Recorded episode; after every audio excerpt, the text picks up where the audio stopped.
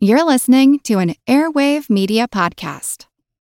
Hey guys, it is Ryan. I'm not sure if you know this about me, but I'm a bit of a fun fanatic when I can. I like to work, but I like fun too. It's a thing. And now the truth is out there. I can tell you about my favorite place to have fun Chumba Casino. They have hundreds of social casino style games to choose from, with new games released each week. You can play for free anytime, anywhere and each day brings a new chance to collect daily bonuses. So join me in the fun. Sign up now at ChumbaCasino.com. No purchase necessary. VGW. Void were prohibited by law. See terms and conditions. 18 plus.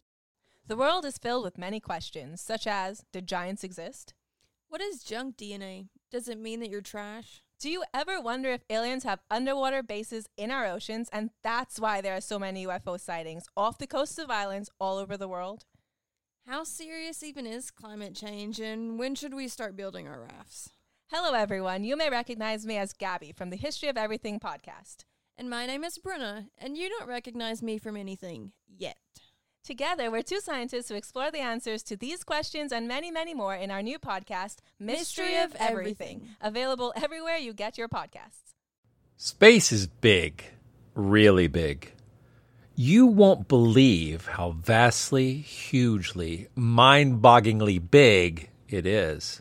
I mean, you may think it's a long way down the road to the chemist, but that's just peanuts to space. Douglas Adams from The Hitchhiker's Guide to the Galaxy. It's actually quite unlike anything we've ever seen before. A giant, hairy creature, part ape, part man in Loch Ness, a 24 mile long bottomless lake in the highlands of Scotland. It's a creature known as the Loch Ness Monster. Monster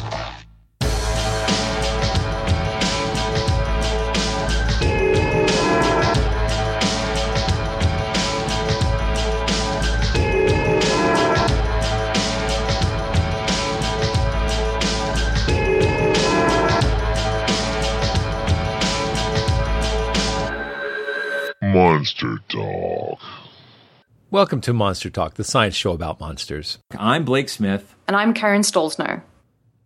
I think I may have mentioned it before, but I believe in UFOs. Of course, only in the literal sense. I believe there are unidentified flying objects. This past week, there was a lot of excited chatter in my world around UFOs and secret government projects when word broke in the New York Times that a black budget program to examine the question of UFOs have been run from within the Pentagon for several years with expenses over $20 million. I'll put a link to that in the show notes. The program was apparently greenlit by former House Majority Senate Leader Harry Reid, and much of the money went, according to the article, to a friend of the senator's and a well known figure in UFO and alien lore, billionaire Robert Bigelow. If you've not heard of Mr. Bigelow before, he's the founder of Budget Suites of America and Bigelow Aerospace, the confusing part about any rich person involved in paranormal and fringe investigations is that their wealth gives them an air of credibility. Tom Slick, the millionaire who was interested in Yeti research, made hunting Yetis seem like a completely legitimate thing to do. If I go hunting Yetis by myself, I might be seen as a crackpot. But if I go hunting Yeti as part of a well funded expedition set up by a millionaire, maybe not so much. But when I look at this news story, I'm reminded of some very troubling things. First, while Mr. Bigelow has managed to become very wealthy, I assure you that the ability to accrue wealth does not make one immune from believing in nonsense. His involvement with the allegedly paranormal hotspot in Utah known as the Skinwalker Ranch is, to me, more telling than his bank account. Also, the fact that the program came out of a secret budget doesn't make it amazing and super top secret. Remember our interview with Ray Hyman about Project Stargate, when the U.S. ran a secret psychic spy program. In that case, the discretionary budget running the program was small, but the results were blown up by the bragging and writing of the participants after they left the military. Guess what's happening again with this closed down program? I'm seeing former members switching to the private sector. I don't want to get angry and begrudge folks who want to look for aliens and play X Files. I just don't want my tax dollars doing it if I can't see what's coming from the program. And I would not financially support a private group that fed its coffers with claims that some giant disclosure was coming year after year when one box of UFO parts would render the whole question moot. Reality wins every time. If any of these programs found evidence, concrete evidence of UFOs being alien craft, we could resolve this quickly indeed.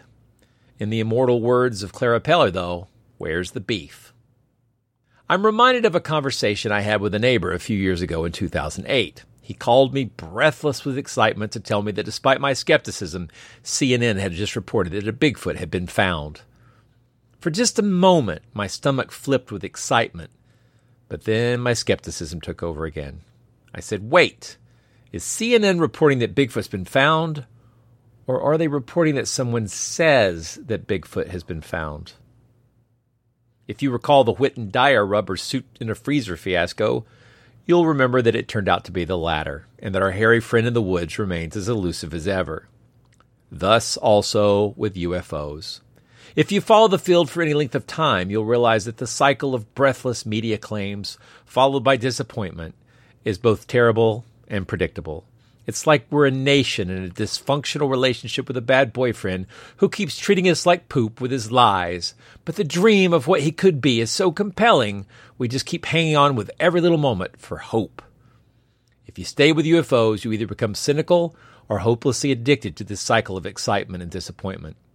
Despite the way the field has fed my imagination since I was a child, I just have a real problem believing any alien race is currently visiting us if the UFOs are ETs, which is just one hypothesis, as we've discussed on this show many times.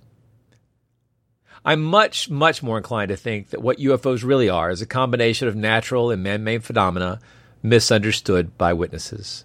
Pretty much every time. Sometimes we find out for sure what was seen, sometimes we can only hypothesize, and sometimes we never know. But the universe is really, really big, and if, as most life science data suggests, life is a natural process that emerges when the right geological conditions are in place, then it is likely the universe has lots of life forms in it. But among all that likely life, some would be intelligent. And among that intelligent life, some would probably develop technology.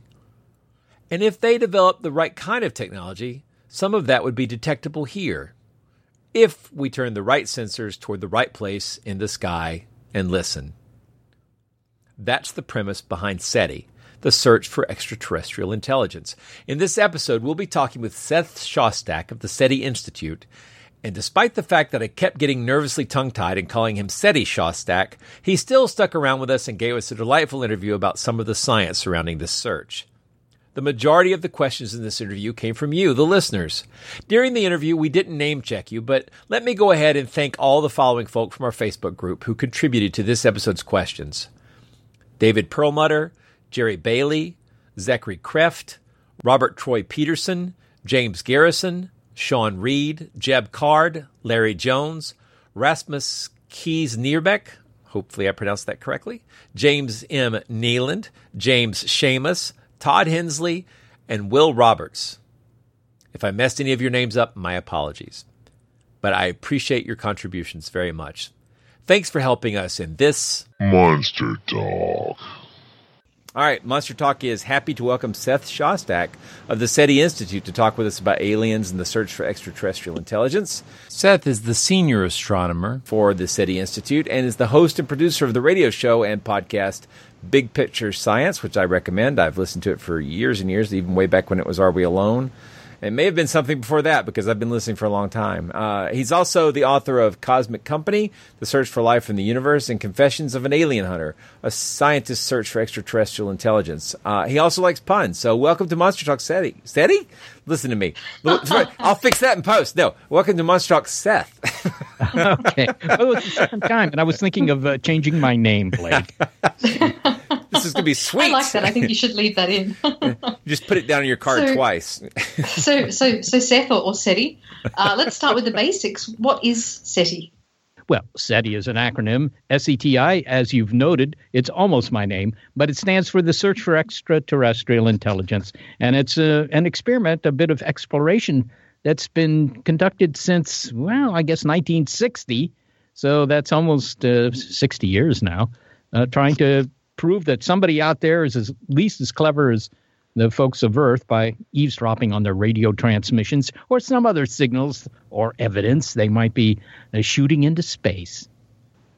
So I, I've been following, as I mentioned before, your show and and the SETI Institute for a long time, but it gets a little confusing because it seems like there's a lot of people searching for extraterrestrial intelligence, or maybe I'm, I'm, misreading that. But how does how does it work? I mean, like, are are there multiple groups? I know there were the people that did the screensaver, and that's not you guys, right? It's, yeah, that's right, Blake. Uh, the screensaver you're alluding to there, uh, SETI at Home, enormously popular, by the way. At least 7 million people have downloaded that screensaver over the course of its, I don't know, what is it, 15 years or so existence. That is a University of California at Berkeley SETI initiative. And uh, they they use it because well, it, it has to do with the technology of their search. It isn't actually appropriate for what we do. When we find signals, we immediately follow them up. They usually cannot follow them up immediately, although that's changing. But uh, your initial premise there that there are many, many groups doing SETI, I wish that were true. It's not really true. The total number of people in the world that are doing SETI is, you know, maybe 10 or 15. Oh, wow. Yeah, it's very small. Mm-hmm. So, University of California, Berkeley, yes obviously the SETI Institute, from which I am speaking to you now. And uh, beyond that, there's rather little. Uh, there's uh, what's called an optical SETI experiment, which is to say, looking for flashing lights. That's run by Harvard University. Uh, there are other countries that are getting interested and that uh, have always said they want to do SETI, but as of today, very few of them are doing it. And I would say maybe none. So, is this a global effort of some kind? And if so, how does the collaboration work with international efforts? Well, it's global in the sense that uh, all the experiments that I know about are either here in the San Francisco Bay Area or in uh, Massachusetts. So, you know, those are two places on the globe. I, I, I, guess you could say it's a global effort. so I guess this will tie into one of our questions, which is what's the protocol if you find a signal and it's actually discovered? Like, I think we've actually, so we've taken a lot of our questions from listeners. So um, some of these questions are, are going to be phrased like little paragraphs. So this one says, We've come a long way since contact. Would it play out in a similar way to how it was depicted in that novel or film? And how much would be different now that we're living in a social media 24 7 news cycle? Well, as I recall, in Contact, what happened was Jodie Foster was, uh, I don't know, catching some Z's on the hood of her car in the New Mexico desert with a pair of earphones and a laptop, monitoring signals that uh, were coming in via the antennas behind her, which, by the way, were the Very Large Array, which is a real array of radio telescopes or antennas uh, in in New Mexico. You know, maybe an hour's, well, it's a couple hours drive from uh, from Albuquerque, actually. You can go visit it. You can go take a look at it. Any case, she picks up the signal and everybody goes completely nuts and she starts shouting uh, instructions to her colleagues and they start shouting at one another and spilling coffee and whatever. So it's a very frantic reaction and then it's uh, almost immediately made public. Okay, now w- what is the truth of the matter? Because you know, Contact was a movie based on a 1983 novel, and of course, it isn't exactly accurate this befuddles many people to hear that uh, actually movies are not necessarily reality. Uh, to begin with, you know, we monitor these days what, like 72 million channels or whatever. So that would mean Jodie would have to wear 35 million pairs of earphones, which would be too many. the shot, you know, they would crowd the shot. So they didn't do that. That's wrong. And it's also the case that if you pick up a signal, and by the way, you pick up signals all the time, always picking up signals, but you know you don't believe them all you say well wait a minute that signal looks like a transmitter and it probably is a transmitter but is it ET or is it just you know another satellite passing overhead? So the first thing you do is you start checking it out, and it would take you probably a few days to check out the signal to your own satisfaction. At which point you probably call up somebody at another radio observatory and say, "Hey, you guys check this out." Uh, so you know the whole process might take a week. So that's not what happened in the film they get excited right away because after all, you know, people run out of money to buy popcorn or something. I mean, they're not going to sit there for a week. So they have to speed it up a little, right? Exactly. Yeah, they have to speed up a little. But you know, in some sense, it, it was fairly accurate because I think a lot of the public thinks that it would all be covered up and they wouldn't hear about it at all. But at least Contact kind of uh, put that put that aside and said, you know, look, uh, there, there there may be differences in detail, but if if they find a signal, you'll know about it. So, this is another question from a listener. If intelligent aliens are ever discovered, should we be friendly to them or wary of them? Well, I don't know that you'd really have to make the choice. I mean, you know, it's sort of like asking, okay, if I walk down to Bondi Beach or something like that, I, you know, uh, and I find a bottle washed up on the beach with a message in it, which I probably can't even decipher. But I mean, there's some message in it. And now somebody says, well, should you be friendly or otherwise to the people who threw that bottle in the water? I mean, you don't really know much about them. You don't know how to be friendly or unfriendly. They're on the other side of all that water.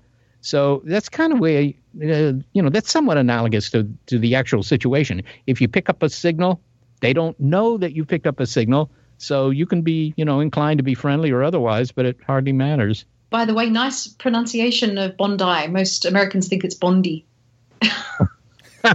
they've seen they, they've seen too many 007 movies. yeah, maybe. I don't even know what you're talking about. bon, Bondi Beach. well, I, would, I, listen. I have to say, I was taking a guess as to where you were, Karen. I, I didn't actually know. You could have been in the UK. I, I, I didn't know. So no, you you chose wisely. That's funny. So this is she has always been talking about this uh, mysterious place, Australia. I don't. I've never seen really any evidence of it. So. oh yeah, just like Atlantis. yeah. Hey now.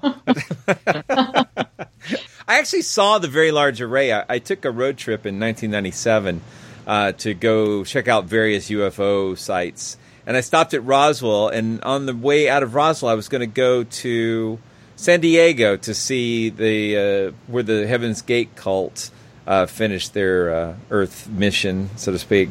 And in in between, I, I, just sort of didn't really know, but I drove right by the very large array, and it was just kind of awe inspiring to see those antennas. Now I realize they're old now. Uh, but they're huge and impressive nonetheless visually. Uh, but you guys are doing most of your work now with the Allen array, is that correct? It is. And by the way, the very large array, I mean, for you, you can call it old if you want. They would probably thank you precious little for that. Uh, it's, it's on the order of 40 years, 40 some years since it was constructed, in fact. And, you know, that's not terribly old for, for a big telescope, to be really honest. Uh, it's younger than the one at Arecibo. But the thing is that the Very Large Array actually has gotten uh, improvements, and it's been recently improved yet again. It's still a you know first line uh, instrument. So is it okay? Yes, for all the people in the listening audience who have a personal stake in the Very Large Array, I just want you to know that it's getting the respect it deserves. Apparently, uh, not from me, but I didn't mean anything by it. yeah, but but on the other hand, uh, you're right. For our own SETI work, what we use is in fact the Allen Telescope Array, and that's not in you know lovely glamorous New Mexico. That's in lovely glamorous Northern California, up in the Cascade Mountains, about 300 miles north of San Francisco. Well, what does it look like? I, have been very curious about that because uh, when I see the VLA, I see gigantic, huge dishes, and when I see Arecibo, I see a gigantic dish in a caldera. But when I think about this Allen array, I'm assuming it's something smaller. Well, the individual dishes are smaller. Uh, yes, it's true that the Arecibo is a thousand feet across. That's one antenna. It's a thousand feet across. Uh, don't tell them that it's in a caldera. None of them had ever counted on it being in a caldera, which might explode at any moment, blowing the whole instrument into space. Uh, but but it isn't a but it isn't a natural bowl. That's for sure. Uh, but it's a thousand feet across. Now that is a big antenna. In fact, it's so big you can't just sort of tilt it and point it at anything you want to point it at. You have to wait for something to so, sort of come into the field of view. So they have a tricky a tricky scheme there that allows them to, in fact, kind of swing the antenna back and forth a little bit, and they can look at things for, for you know up to uh, what, 40 minutes or, or more than an hour, depends on things. Now the very large array, those antennas are much smaller. They're, I think, 85 feet in diameter, 80 feet, 85 feet. Compare that to a 1,000 feet. But they can be, you know, uh, swung in any direction. They're small enough that you can build movable mounts like tripods, if you will. All right. The Allen telescope array, the antennas are even smaller yet. Uh, in they're what they're 20 feet in diameter. Okay, so that's that's smaller yet, and of course they can be moved. But the thing is that in the old days there was this uh, temptation to build very, very large antennas because the the electronics, the receiver systems, if you will, were so gosh darn expensive that uh, you know you couldn't afford to build I don't know forty antennas and outfit them all with the with the receivers. Well, that's changed, it, and it turns out that it's a much more cost-effective project to build lots and lots of little antennas and fit them out with the receivers than to build one giant one and fit that one out. So that's what's happened. Uh, Arecibo was built in the 60s, and uh, you know the VLA was built in the 1970s. The Allen Telescope Array was built in the last 15 years, and it has rather smaller antennas, but 42 of them. Yeah, I need to just correct myself. You you actually did a good job of correcting me. So all these years, I thought that Arecibo was built in a caldera, but it's in a karst sinkhole. Yeah, that's That- right. So That's I, right. I I always thought it was a strange choice to, and I guess I never really questioned it enough myself. That's well, I, I, I, like your choice because I think it would be really dramatic. It would be You know? dramatic, and also speaking of Bond, it would be a great place to have a Bond sort of, you know, uh, telescope array over a giant volcano becomes active when the device goes off. Yeah, I, I see a good adventure here. So yeah. Well, it was in a Bond movie, as you know, Eric. it was, it was, Yeah, And then- And then uh, what was the one with Charlie Sheen? Um, the uh, the Oh, arrival, the, arrival. Yeah. Yeah, but that wasn't Arecibo, I don't think. Was it not? Oh, okay. No, no, that, that was that was what's called the 130 foot telescope. Telescopes always have very imaginative names. Uh, it was called the 130 foot telescope because coincidentally it's 130 foot in diameter. But it's up in the, the Owens Valley behind the Sierra Mountains, uh, Sierra Nevada mountains here in California. So uh, yeah, but it was destroyed by the aliens, as I recall. Uh, with their backwards knees. I don't think Caltech appreciated that, but yeah.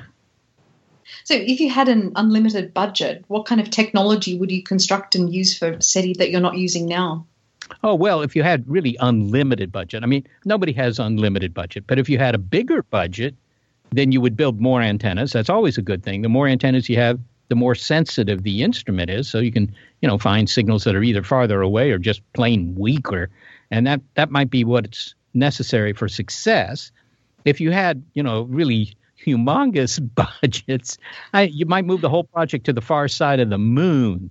You know, not because the dinners are better there, but simply because if you're on the far side of the moon, then you're kind of shielded from all the interference of all the transmitters that are here on Earth, right? Because the moon gets in the way, so you know you don't have that disturbing interference. What do you make of the Fermi paradox? Like, what do you think's going on there? Do you, do you have any opinions? I don't remember hearing you make any particular opinions on your show in general, but maybe I'm wrong on that. So, Well, yeah, I mean, you know, it's not that I'm sworn to secrecy about the Fermi paradox, but you know, Fermi himself told me don't don't say anything about my paradox. it's it's you know, it's named after uh, Enrico Fermi, the the very well known Italian American physicist, and uh, is based on a comment that he made during a lunch apparently in 1950. That's how the story goes. Nobody's quite sure whether the story is even true, but in any case, he just said, "So where is everybody?" And of course, he was surrounded at the time by other physicists. So what he really meant was not the lack of company from physicists, but simply that you know the universe is old enough so that if there are really lots of planets out there with intelligent beings on them, some of them are going to be very much more advanced than we are. I mean, it's just the luck of the draw, and uh, they will have had enough time to colonize the whole galaxy. You can work that number out. It didn't, you know, it's not a terribly long amount of time. It's like, I don't know, 30, 40, 50 million years, depending on kind of your assumptions about their rockets and stuff like that. But you might think that 30, 40, or 50 million years is a long time. And for some things, it would be, you know, like finishing a game of chess or something. But it's actually quite short compared to the age of the universe. So, what he was saying was that, you know, there's been plenty of time for some aliens to have colonized the entire galaxy, and we should see aliens everywhere. It should be essentially wall to wall aliens whenever we look out into space. We look out into space, we don't see any aliens. the wow signal. Could you talk a little bit about the wow signal? One of the questions from the listeners is have there been any efforts to rediscover it? But I think we probably should contextualize that a little bit. No, the WOW signal that was uh, found uh, at Ohio State University in 1977.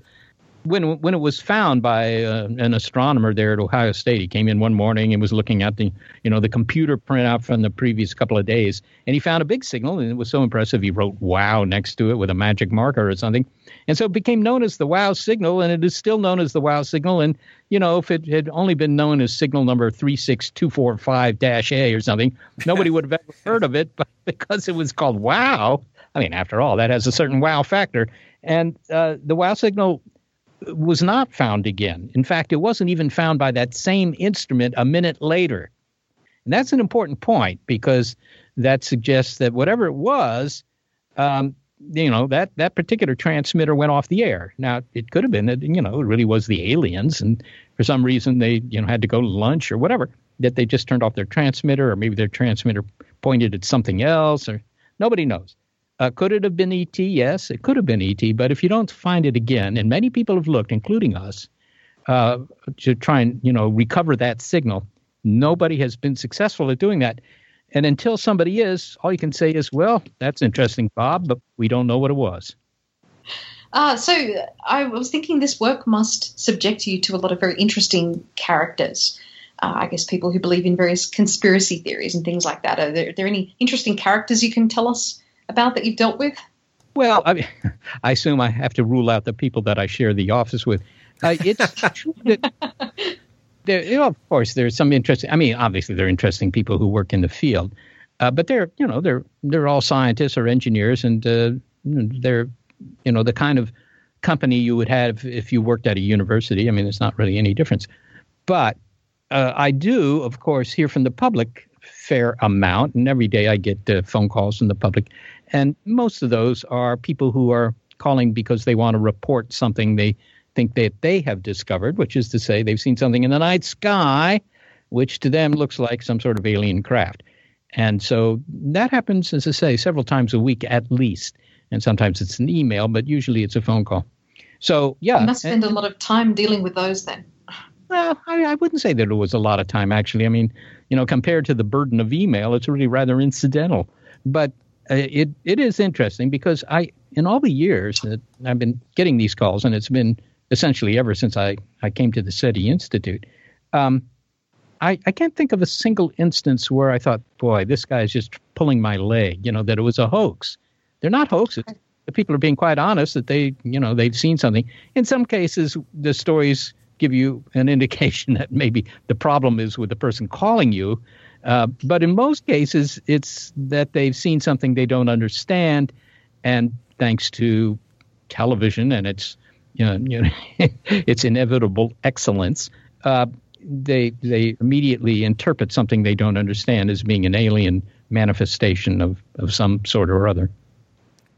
I imagine there's there must be a pretty big uh, gap between the excitement people must have for the idea of, of reaching out to hear from other intelligences and the actual complexity and sort of just vast number of obstacles to picking up those signals, I, the, the, the, sort of the math and the physics and the the logistics of the thing. I mean, so um, I know that uh, that you do like ask for funding. Uh, you, you know, people can contribute to SETI, but um, what what are your thoughts on uh, like the like how much effort is being put in there compared to what you'd like to see put in there?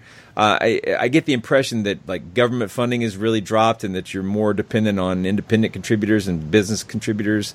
Uh, I know it's something that I care about a lot, but um, like I, I, don't. I'm not. I guess I'm not asking you to pitch for some money because we we I do want you to get that support. But I mean, how much of uh, of an investment is this? Like how to me personally, I find it to be like super important and would like to see more effort and more dollars put into this search but I, it seems like there's a lot of uh, other things people might be wanting to submit money to, and that's the wrong word. But you know what I mean? I, I, am having. I, how do you grow your budget? How are you handling your budget? Uh, what what can people out here in the audience do to help this effort? I guess.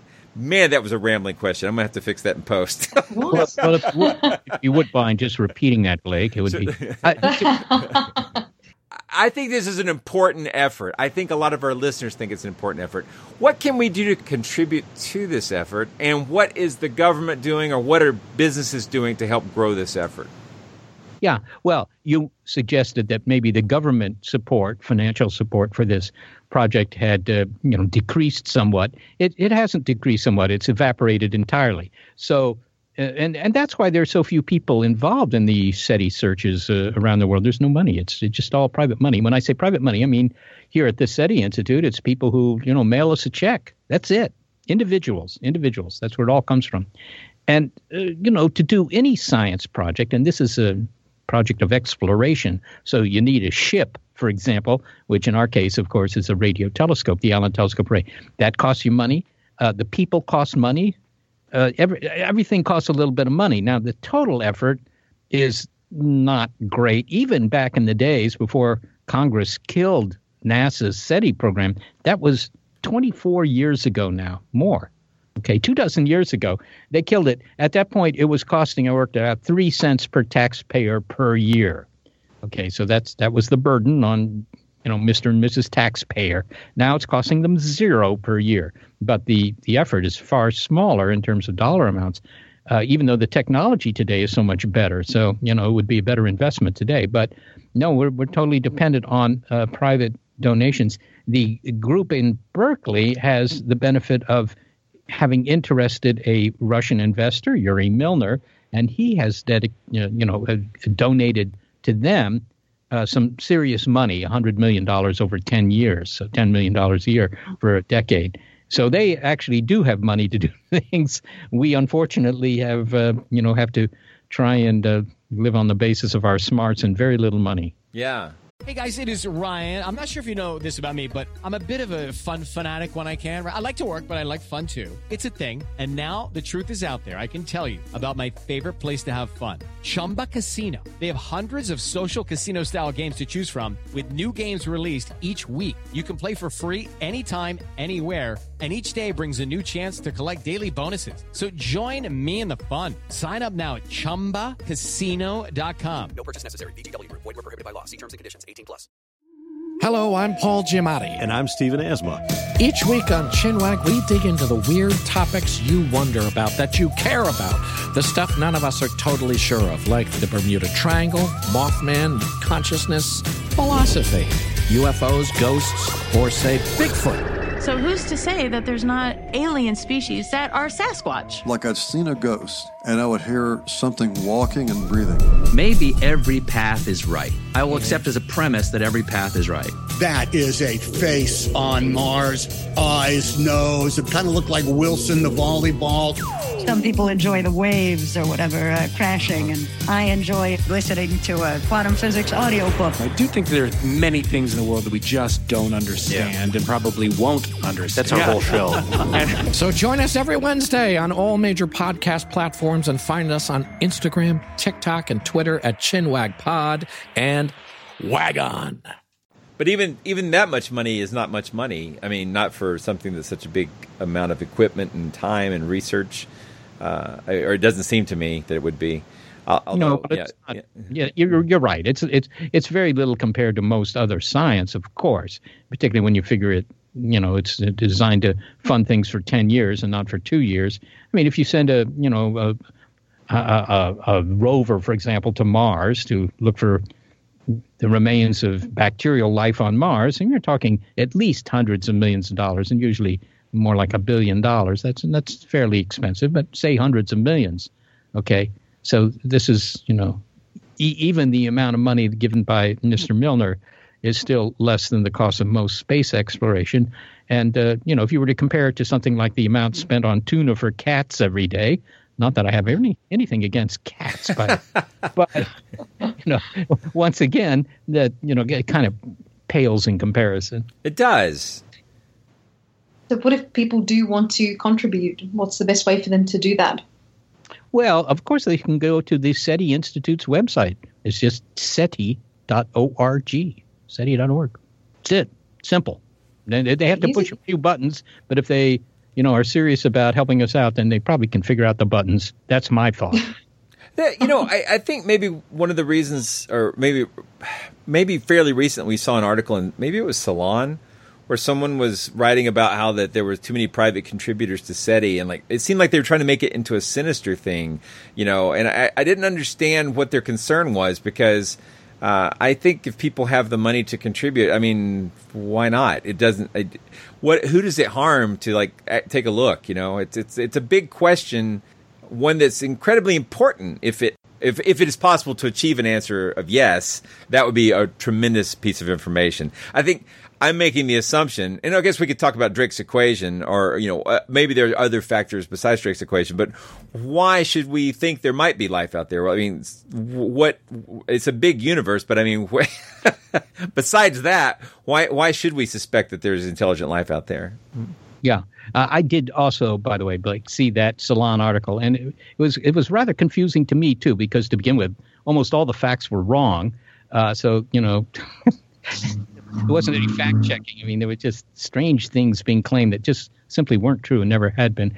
But uh, it, it, wasn't clear what the point was. It seemed to me more a political statement by this that he, he had uh, something against private funding of research. And actually, if you look at the history of science, you know, I mean, where where where did uh, you know Galileo get his money? Right, it was kind of a private donation. But anyhow, be that as it may, why do we think they're out there? Uh, again, in the end, you know, you can make lots of arguments that they're habitable planets and so forth and so on, and those are good arguments. But it's basically a numbers game, right? Uh, 20 years ago, well, 25 years ago, we didn't know about planets around other stars. We just sort of assumed they were there. Now we know that, you know, most stars have planets. So if you, you know, just look at the numbers and look at the planets that have been detected so far around other stars, and there have been thousands, um, you know, it's clear there are roughly a trillion planets in the Milky Way galaxy. And we've recently upped the number of observable galaxies to 2 trillion galaxies. So 2 trillion galaxies, each with a trillion planets. That's a lot of planet pleasure. So if you think, ah, well, you know, Bob, uh, this is the only planet where where we have life or intelligent life or any other kind of life, um, then you're you know you're pretty proud of your place in the universe, but you're also probably pretty wrong because that would make us incredibly special. In the movie Contact, they talked about the I Love Lucy idea that somehow TV broadcasts are powerful enough to be detected light years away. Is that a legitimate analogy? And could that signal from those old broadcasts be detected on another planet? Well, in principle, they could actually. Uh, it's hard because TV signals are not deliberately sent into outer space because I, I, I guess the sponsors don't figure there are many you know, customers for their products out there, uh, and and the shipping is too expensive. I don't know what it is, but but that what that means is that TV signals actually are fairly weak when you you know consider how much energy is falling on a planet around another star. That's very very weak, but it you know it's not that the signals are gone; they're still going out there. And although they're weak, if you had a big enough antenna, if you were say you know a few hundred years more advanced than we are in terms of the kind of antenna technology you have, then you could pick up some of this stuff. Uh, the the most visible signals are actually radar, not not so much TV, but you know they could they could pick up TV, and certainly I Love Lucy was in the days of analog television, and it had a fairly simple scheme for encoding, as they say, the picture and the sound, which I think just about any teenage Klingon could figure out. So you know maybe in principle they're they're watching the shows, although I doubt that they get the the humor. when you do your show, you you talk about a lot of uh, exobiology issues, things that don't usually come up, I imagine, on these quick interview shows. But the the the sort of the depth of the science communication you're doing through big picture science, I, I find it uh, very inspiring. Can you talk about some of these sort of, I don't know if they're called ancillary issues, these sort of side things that you guys consider when you're talking about extraterrestrial intelligence? Because it's not just about the signal. It seems like you guys are at least considering or talking about um, what planets are more likely to have life and what might life be like. And you're thinking a lot bigger than sort of the Hollywood, uh, are they mean or are they nice kind of questions. It's, it's, it's a lot more complicated. No, yeah, and Hollywood's wasting its time because for Hollywood, they're always mean. Right. it's not very interesting if they come here, you know, just to play cards or something. I mean, they, they come here to level Los Angeles, right? Um, not that, not that L.A. doesn't have it coming, you know, but so uh, you, I, I, I, I, have already forgotten the question. Oh, so, but, so the, the sort of the, the, side issues besides just the signals. Yeah. You, on your on your Are We Alone in our big picture science, you talk about uh, exobiology and some of the technologies for space travel. You talk about uh, non-radio signaling like laser signals. Uh, there's lots of puns. I really want to encourage people to give the show a listen. So, yeah, well, of course. I mean, you know, down the hall here from where I'm speaking to you at the SETI Institute, uh, there, you know, there's one other guy who works on SETI who's looking, you know, for the intelligent aliens, but everybody else I mean, 95% of the scientists here are not doing SETI, they're doing what's called astrobiology. So they're interested in life in space, but uh, they're funded by NASA and they are looking at data that's being returned by NASA rovers or orbital uh, orbiters or whatever, or they're interested in maybe the possibility of life on, you know, some of the moons of Saturn. There are at least two moons of Saturn. They're pretty interesting. That might, you know, at least in terms of uh, possibly harboring some life. Now, all that life would be microbial, right? It'd be bacteria of some sort. But still, that would be extraordinarily interesting if you could find that. Well, guess what? We found some biology, Bob, and it's not a little green guy. Well, maybe it is a little green guy, but he's a lot littler than you figured. Take this microscope and check him out.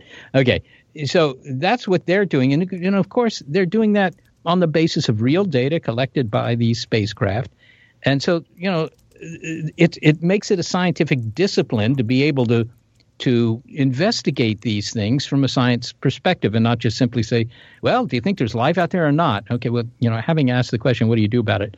And so, you know, people do indeed study, well, could a planet like this be habitable? What's necessary to be habitable? What does life really require? How does it work? How would it work on somebody else's world? And all these sorts of things that are being investigated. Well, got another uh, listener question, which is uh, what are your views on the rare earth hypothesis? Yeah, Rare Earth. Well, that was the name of a book that came out in 2000, if I recall correctly, uh, and some other year if I don't. It, it was uh, written by two gentlemen, uh, Peter Ward and Don Brownlee, actually, are their names. And they're on the faculty at uh, the University of Washington up in lovely Seattle. And they uh, started from the premise that, well, you know, we figure Earth is just another, just a, a another planet in a universe full of planets. And so whatever has happened here is likely to have happened elsewhere. Not in detail, of course, and, and, every planet will be a little different. But on the other hand, the emergence of life and eventually, in some cases, intelligence, you know, that's probably happened many, many times. Well, they took that on and said, well, maybe not. They said, you look at the Earth and there's some special things about Earth that aren't going to be true for most planets. For example, we have a big moon Okay, and you may say, well, well, you know, what does that do? Well, it turns out that the big moon does do some things that are important, maybe even for life. For example, the tides are three times stronger than they would be without the moon, and the tides, you know, they they wash up on the shore. They do a, you know, they they stir up a lot of chemistry that might be necessary to get life started. The moon also stabilizes the spin of the Earth so that you know uh, the North Pole doesn't come to visit you in, in your own neighborhood there, that kind of thing so they say, you know, that's kind of unusual. And then they, they go down the list. So here's something else unusual. I mean, Jupiter, big planet out there. And that big planet has been useful in deflecting comets and asteroids away from the inner solar system. So life doesn't get snuffed out just as it's getting going and all that. So the book was essentially a laundry list of things that these two gentlemen thought were special about Earth. And that's why they call it rare Earth, because the assumption being that there aren't many planets like Earth. Uh, I, I personally don't agree with most of those things, and there were other people who didn't agree as well. But it uh, was a very popular book, and it caused uh, quite a bit of discussion, which was a good thing. Uh, have you considered any kind of projects that would utilize people making their own home equipment to mesh into a giant network of uh, small antennas that you could use, in addition to this stuff like the Allen array? I, have been curious about that. There's so many things coming out with the makers, you know, culture and uh, Arduino boards and these little computers. It seems like uh, getting small dishes and and just having them running all the time would be not super expensive, but I might be wrong on that. I don't know. It's the new generation. They all want to network with one another. Yep. they all want to be in communication. Well, forget that. Well, look, yeah, I, actually that idea certainly has occurred to to people, and in fact, there was an effort about 20 years ago. There was uh, something called the SETI league. It still exists, but it's not terribly active anymore. And the idea was to get 5,000 people to convert their backyard uh, television, you know, satellite dish, which is was being used to, you know, pick up TV. That's what it was about. They used to be bigger. Today they're they're kind of small and they fit on your your porch or your balcony or whatever. But back then, they, they you know the Dish Network, these dishes were really big, and to get 5,000 people to outfit those dishes with receivers, and you know there were web articles about how to build the receivers or even buy them, and all to SETI. Now, networking them together sounds easy, but actually it's not easy because in order to do that, they all have to have very, very accurate clocks. Uh, you know, better clocks than anybody really has at home, unless you happen to be the, I don't know, the Department of Terrestrial Magnetism or something. I mean, they, they have to be atomic clocks or something. So that, that part is hard, but, you know, using them individually is not so hard. And uh, so that was the plan. But it turned out that worldwide, there were not 5,000 people who were interested in doing this. It was only a few hundred. So, you know, yes, there'll be some enthusiasts who would do this, but apparently not very many. And, you know, small antennas are small antennas. So it's like saying, hey, I tell you what, I know how we can cure cancer. Why don't we just, you know, get everybody out there who has a student microscope and uh, put them to work? But it turns out that, you know, maybe if you really want to cure cancer, it's better to have one really good laboratory microscope than thousands of student microscopes. Sure. Mm-hmm. Well, I guess what what does the data look like from the Allen array? Like like what do you how do you go through that uh, and examine it? Like is well, that we all, don't. Yeah, sorry. yeah, yeah, well, we don't. I mean, we we examine it, but we let the computers do the examining Mhm. because you're talking about we we got you know 70 million, million channels, right? Different frequency channels. I mean, that that's a lot of channels. That's more than you even have on cable TV, right? Uh, and in fact, it's twice that because there are two polarizations. But that's a fine point. Okay, so you got these tens of millions of channels, and and uh, the Berkeley guys are talking about having a billion channels. I mean, you have have people look at a billion channels. How many grad students is it going to take to look at all those channels, and how much is that going to cost you in microwave popcorn? You can't possibly afford to do that. So, so in fact, the first thing you automate is the really boring stuff, right? And in this case, it's the data reduction. So the computers are doing the listening, and they're doing it automate, uh, automatically. And if they find a signal, and they find signals all the time, then they what they do is they uh, again automatically direct the antennas to reobserve and to find out, look, is this ET or is it you know just interference? So th- that's all automated, and the only thing that falls through the you know all these filters is a signal that passes all these automated tests. If it still looks good after a, you know an hour or something like that, then the computers kind of ring up the astronomers and say, "Well, I'm throwing up my robotic hands. I don't know, you know what this is, and uh, you might want to look at it." But that almost never happens. It almost never happens.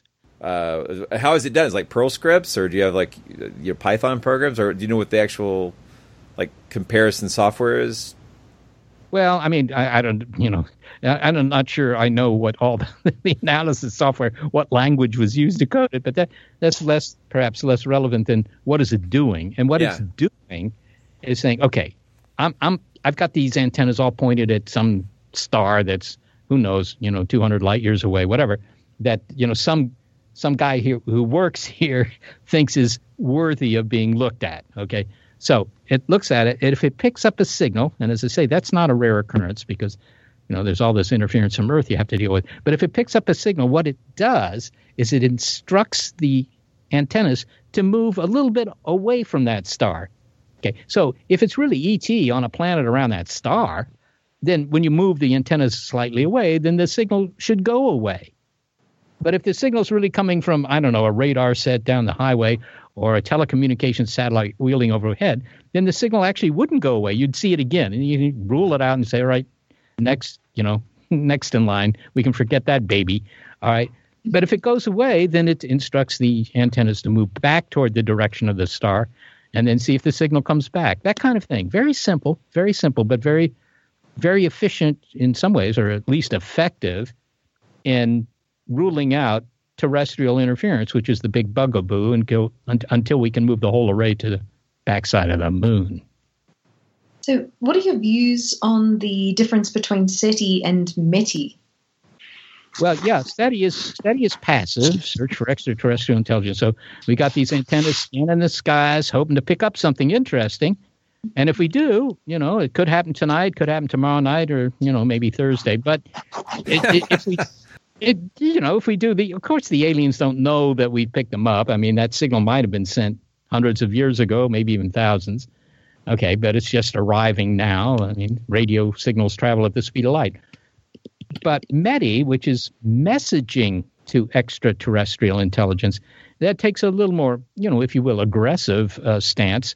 And the idea there is we'll find some antennas with transmitters on them and we'll aim these antennas at nearby stars and send a message.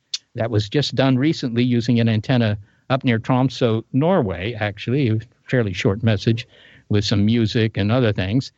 And uh, the idea being that, well, if the star system isn't too far away, and if there's somebody there, and if they pick it up, and if they're feeling friendly, then they may respond and say, "Yeah, well, hi, uh, we're you know we're the Klingons, and we we've heard you, and we just love to get in touch." I mean, that might happen.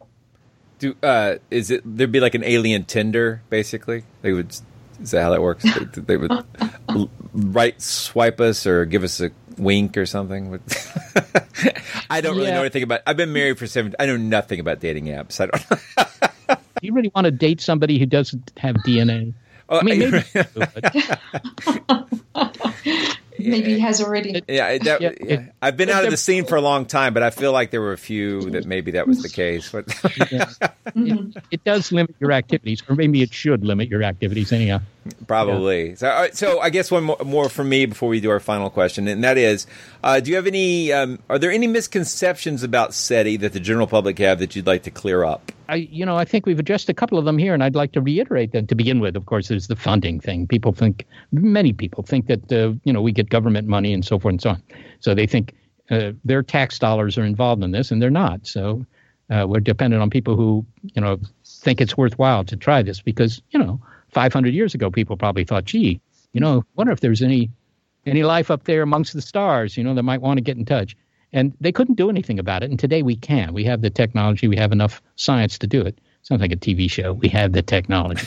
so, um, you know, that that's point one. And the second thing is because it's so widespread, the idea that if we actually found a signal tomorrow night or Thursday or whenever it's going to be, that they wouldn't be told. Um, that that's silly. We've had false alarms, and uh, what happens when you pick up a signal that's beginning to look real? Because, as I say, it would take days to really convince yourself. Um, the the media are on the story right away, right from the beginning. Within hours, the media are calling you because there's no policy of secrecy, so everybody's you know tweeting or I don't know whatever they do these days to tell all their buds that uh, hey, wow, we found an interesting signal here. Nobody's ever told them don't do that, so they do it. Yeah, it seems like it would uh, it, it maybe solve your funding problems pretty quickly if you found some signal, right?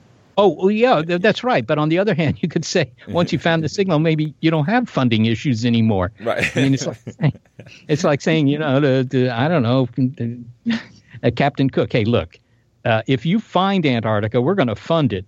We're going to fund your discovery, right? We, we'll we'll pay for the use of your ship to go find Antarctica after you found it. Yeah. Right. Well, there's the other thing is Too the late. Uh, uh, we have a tendency to not stay interested in stuff, even though we should. I, the fact that we stopped going to the moon, I, I you know, just I don't know. I, it makes me sad. I, I'd like to have a moon base, and instead we just quit going. Well, we did that. You know, where's the interest?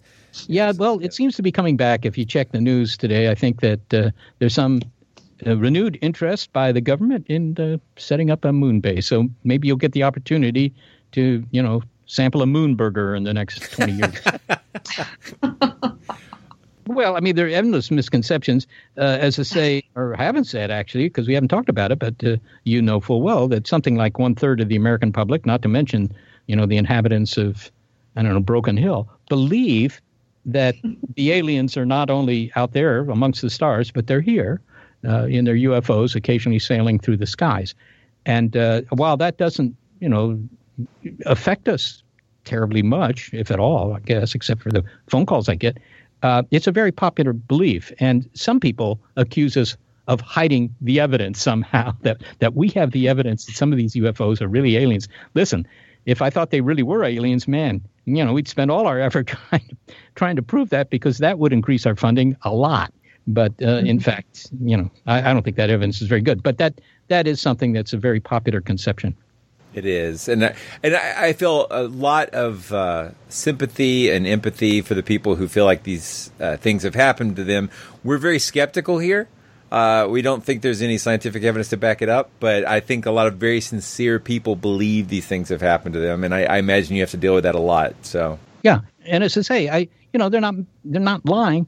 To my mind, I've never heard anybody call me up whom I thought was lying. Yeah. they're not lying. It's just the, the the question is, well, okay, so you saw this or you experienced that. So what was going on? And that's the ambiguity. Well, Seth, we have a final question that we like to ask all of our guests, and that is, what's your favorite monster? My favorite monster? Oh, well, probably the beast from 20,000 Fathoms. Uh, I, I doubt that either of you know what that is. Ray Harryhausen. You know, you, are you kidding me? What? oh, see, Harryhausen, indeed. Yes, yes, yes. So there are undoubtedly some people in the audience who, you know, while, uh, you know, filling out their will, may occasionally wistfully think of the beast in 20,000 Fathoms. And uh, I, I remember seeing that film as a kid and vomited all night long because I was so scared. wow. Uh, my mother used to say, "Don't go to these movies anymore," but of course, she's, I didn't listen to that. No, no. And in fact, you were the uh, science advisor for the remake of The Day the Earth Stood Still, right? That's correct. Yes, yes, yes. But that wasn't quite as scary. No, I mean, and, and, you know, you, you had this guy Michael Rennie. You know, he didn't look very scary. He had a wonderful accent, and then you you had Gort. Yeah, was Gort the robot? I, he was. Yeah, Gort, Klaatu, Barada, Nikto. Yeah, so. So I thought Klaatu was the name of the uh, robot, but whatever. Yeah, wait, is it? No, I think I think Gort's the robot. Klaatu is the uh, alien. I'm pretty sure that's right. So. What does he say? Klaatu, Barada, Nikto. All right, we can argue about this for So- at least 20 minutes, but whatever. But even the robot, you know, he occasionally would incinerate a few folks just for the fun of it, but he wasn't all that bad. I mean, he, you know, he didn't have bad table manners or anything like that. So he wasn't terribly scary, in my opinion. No, no, but it is a classic film, and uh, I, I know you were not on the original, but no, that is a great film, and uh, I love the Harryhausen reference. That's fantastic, and and I, I strongly encourage our listeners to check out your show and contribute to the SETI effort because uh, it's a lonely world if we're the only ones out here, and I don't think that's the case. Yeah, yeah, yeah. Maybe they'll even contribute to the radio show. That's that's another thing we have to raise. of course. That's right. So it's a fantastic show. I realize we've hardly done any puns, but you guys do a great job uh, of of incorporating them seamlessly into the show. Uh, so that's really wonderful. That's a genetic defect that both Molly and I have. So- Bad wiring. And thank you for all of the uh, Australia references too. I'm sure that Australian listeners will get those. Yes, Australia is one of my favorite places, and I think that really, let's face it, uh, the center of the universe is probably I don't know Coober Pedy or maybe Penrith. I'm not sure, but No, I hope not.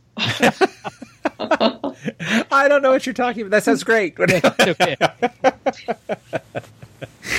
Thank you so much, Seth. And I keep I'm, Yeah, I almost called you you SETI again. time. Listen to me. I think I'm nervous. All right.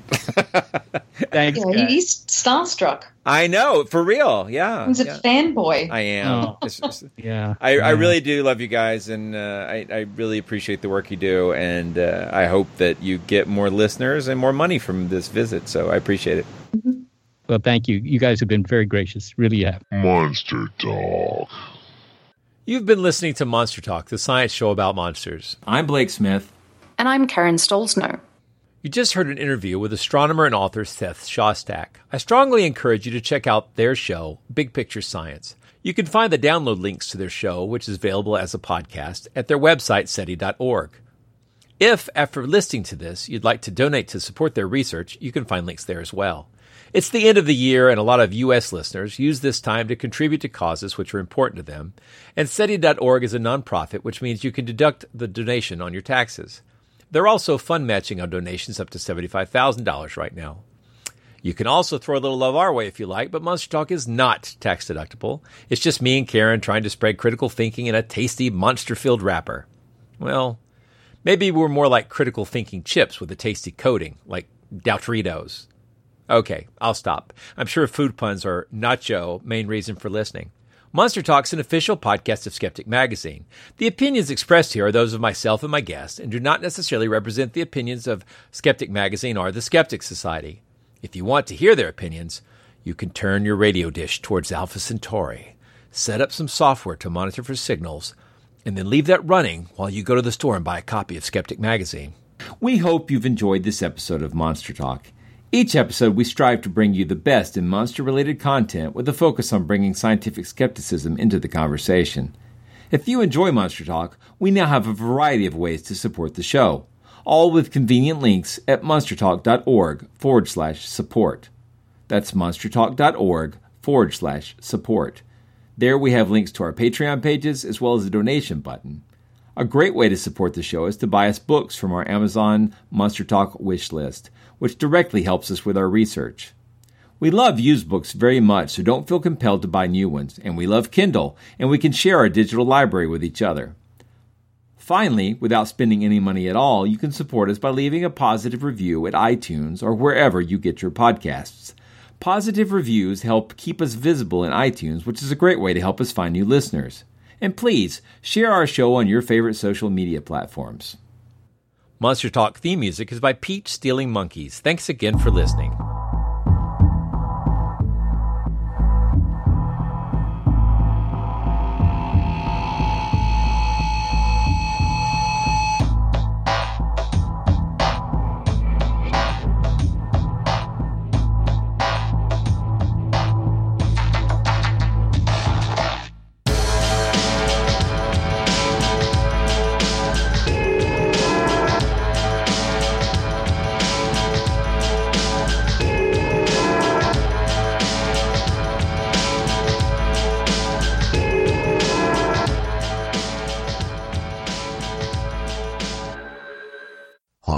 For more skepticism? Want to learn the truth about the scientific controversies of our time? Then subscribe to Skeptic, the quarterly magazine Stephen Jay Gould called the best journal in the field. To subscribe, visit skeptic.com today. I think I interviewed Seth for uh, Point of Inquiry years ago. Oh, could be. Yeah. Point of inquiry. That that's possible. What, what what was the subject? Was it, you know, how Yetis are being hunted down in the Himalayas and being turned into burgers? Was that it? Don't think it was that one. No. Oh, you know, Yeti rhymes with SETI, and uh, that, uh, are they related in some way? Maybe in some theories. With Lucky Land slots, you can get lucky just about anywhere. Dearly beloved, we are gathered here today to. Has anyone seen the bride and groom? Sorry, sorry, we're here. We were getting lucky in the limo and we lost track of time. No, Lucky Land Casino, with cash prizes that add up quicker than a guest registry. In that case, I pronounce you lucky. Play for free at LuckyLandSlots.com. Daily bonuses are waiting. No purchase necessary. Void where prohibited by law. 18 plus. Terms and conditions apply. See website for details.